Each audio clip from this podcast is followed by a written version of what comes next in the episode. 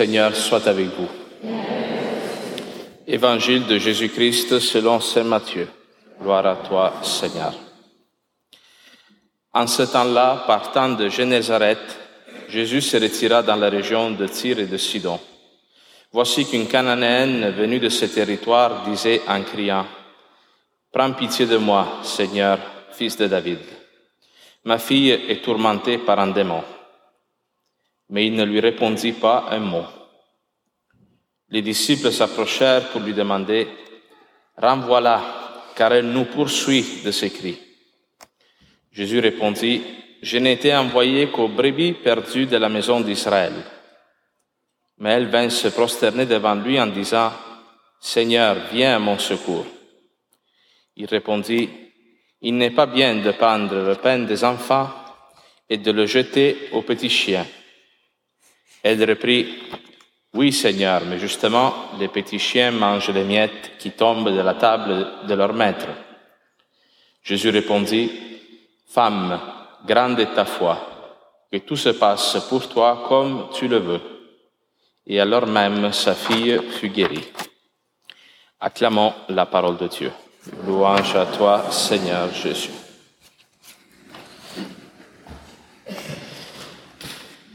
Alors, comme arrive souvent dans des dimanches, euh, la première lecture introduit le sujet de l'Évangile. De quoi il s'agit dans la première lecture? Il s'agit d'une prophétie que le prophète Isaïe, qui annonce qu'à l'époque messianique, dans le temps où viendra le Messie, le salut sera ouvert même aux non-juifs. Il les appelle les étrangers. Y a plusieurs manières de les, appeler. Les étrangers, les nations, les païens, les gentils. C'est tout pour, tout pour indiquer des personnes qui ne sont pas euh, juifs, ne sont pas circoncis, ne sont pas nés en Israël, ne connaissent pas la loi de Moïse, hein, ne, ne, pratiquent pas le culte dans le temple. Tous ces gens-là étaient interdits hein, de, dans l'Ancien Testament, justement, de s'approcher de Dieu et du temple.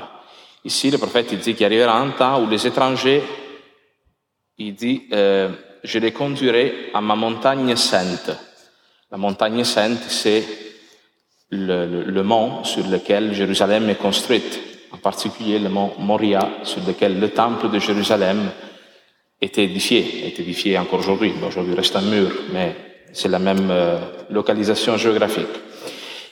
Et cette maison, qui est le temple, deviendra maison de prière pour tous les peuples. Alors, Jésus, c'est le Messie. Alors, Jésus doit commencer à ouvrir le salut aux nations païennes. Alors, voilà que Jésus sort d'Israël.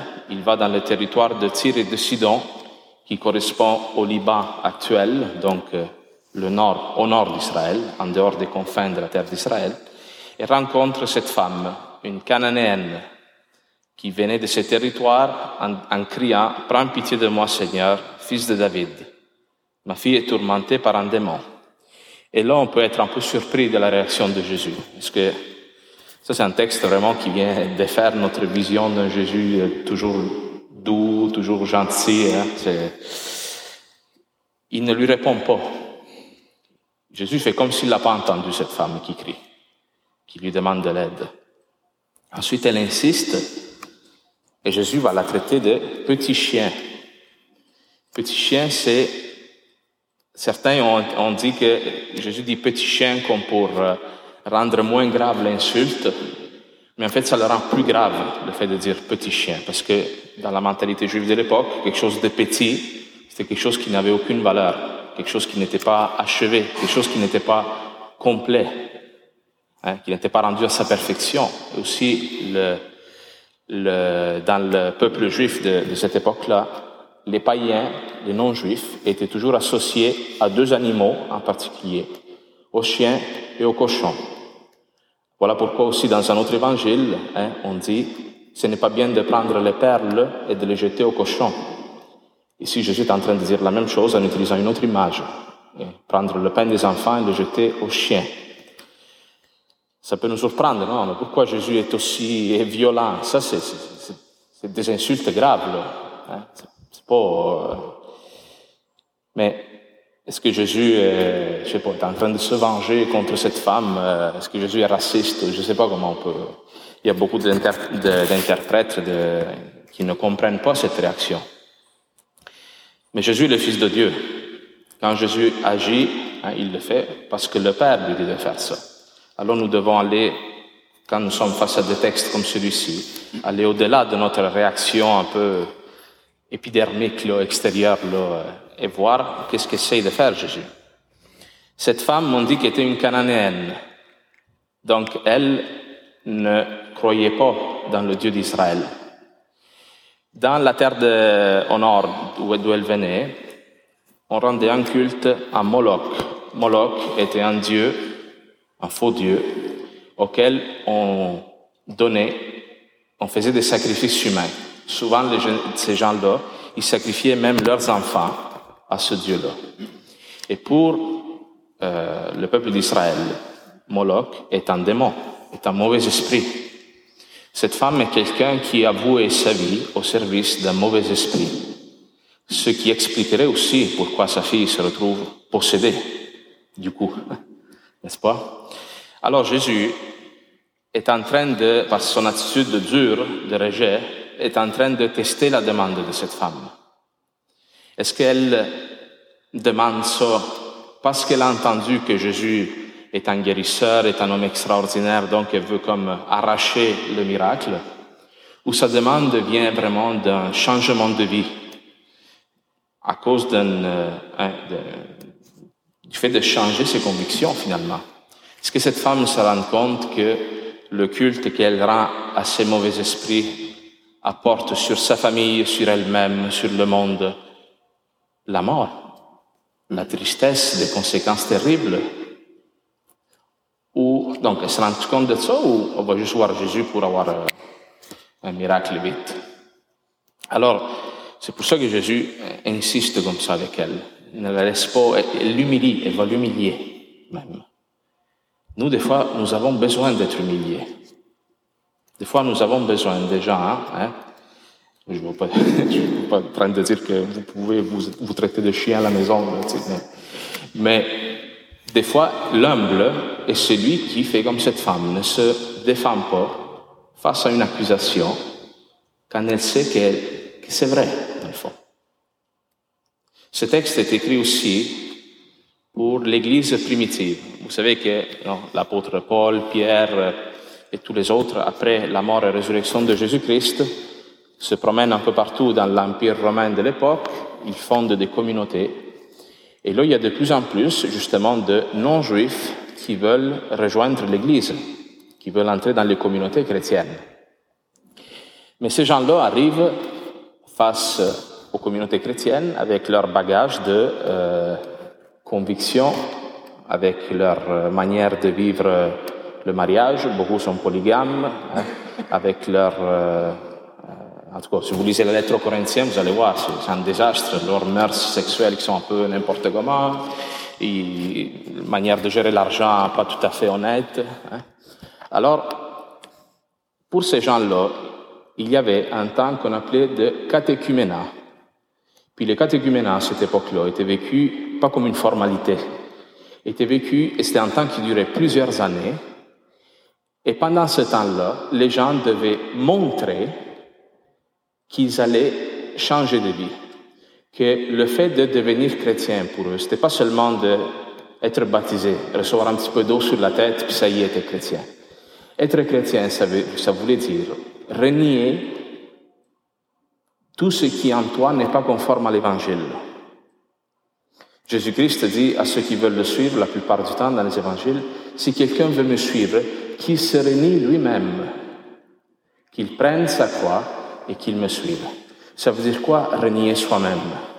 Ça veut dire reconnaître que tant de fois nous sommes tellement loin de Dieu que nous n'avons même pas le droit de lui adresser la parole. Comme cette femme. Cette femme, son humilité vient d'où? Vient du fait de reconnaître quelle est sa condition face à Dieu.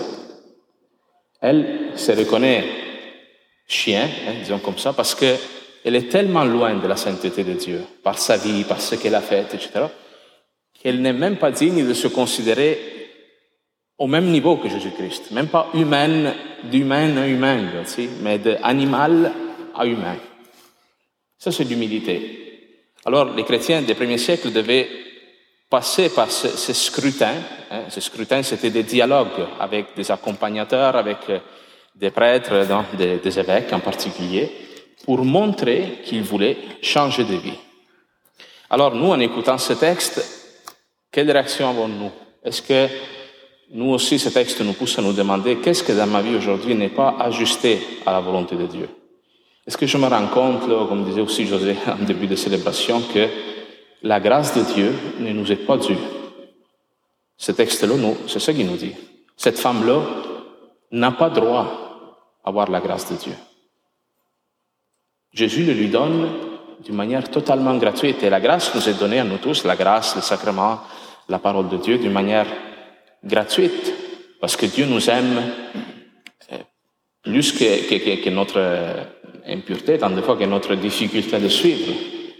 Mais le fait que la grâce soit gratuite ne veut pas dire que la grâce nous est due. Vous comprenez, il une différence là-dedans. Alors, que ce texte nous, hein, nous aide à nous regarder un petit peu à l'intérieur, puis à retrouver cette, cet émerveillement face à l'amour de Dieu qui nous est donné dans une indignité totale.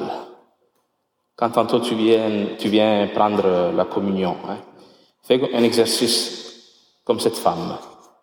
Dis-toi dans ton cœur, Seigneur, moi, tant de fois, je suis tellement loin de toi, je suis tellement... Bon, peut-être que vous, vous êtes pas, j'espère, vous rendez pas un culte des mondes, hein, peut-être pas Des fois, nous, on peut rendre un culte des mondes par notre manière de vivre, hein, sans le faire en parole, mais bon, mais pas d'une manière extérieure, c'est comme une autre religion. Mais tant de fois, notre vie est en contradiction avec l'Évangile. Il ne faut pas s'en scandaliser, mais il ne faut pas le justifier non plus. L'humble est celui qui, face à Dieu, a la bonne attitude. Ne s'excuse pas, hein, ne s'excuse pas, mais en même temps, il reconnaît sa misère. Et ça, c'est le secret d'avoir une relation euh, pleine avec Jésus-Christ. Nous, qu'est-ce qui nous rend heureux? Le fait de se sentir aimé, aimé, alors même que on ne le mérite pas. Non, à part une femme, un mari qui, qui est disposé à te pardonner, qui connaît tes défauts, puis qui t'aime dans tes défauts, pas malgré tes défauts. Ça, ça, nous, on espère de trouver cet amour-là chez les autres. Alors ça, cet amour-là, Dieu l'a pour nous. Alors le fait de reconnaître nos limites nous aide à reconnaître cet amour de Dieu-là qui, qui t'est toujours donné. Alors, entrons dans cette humilité en célébrant cette Eucharistie.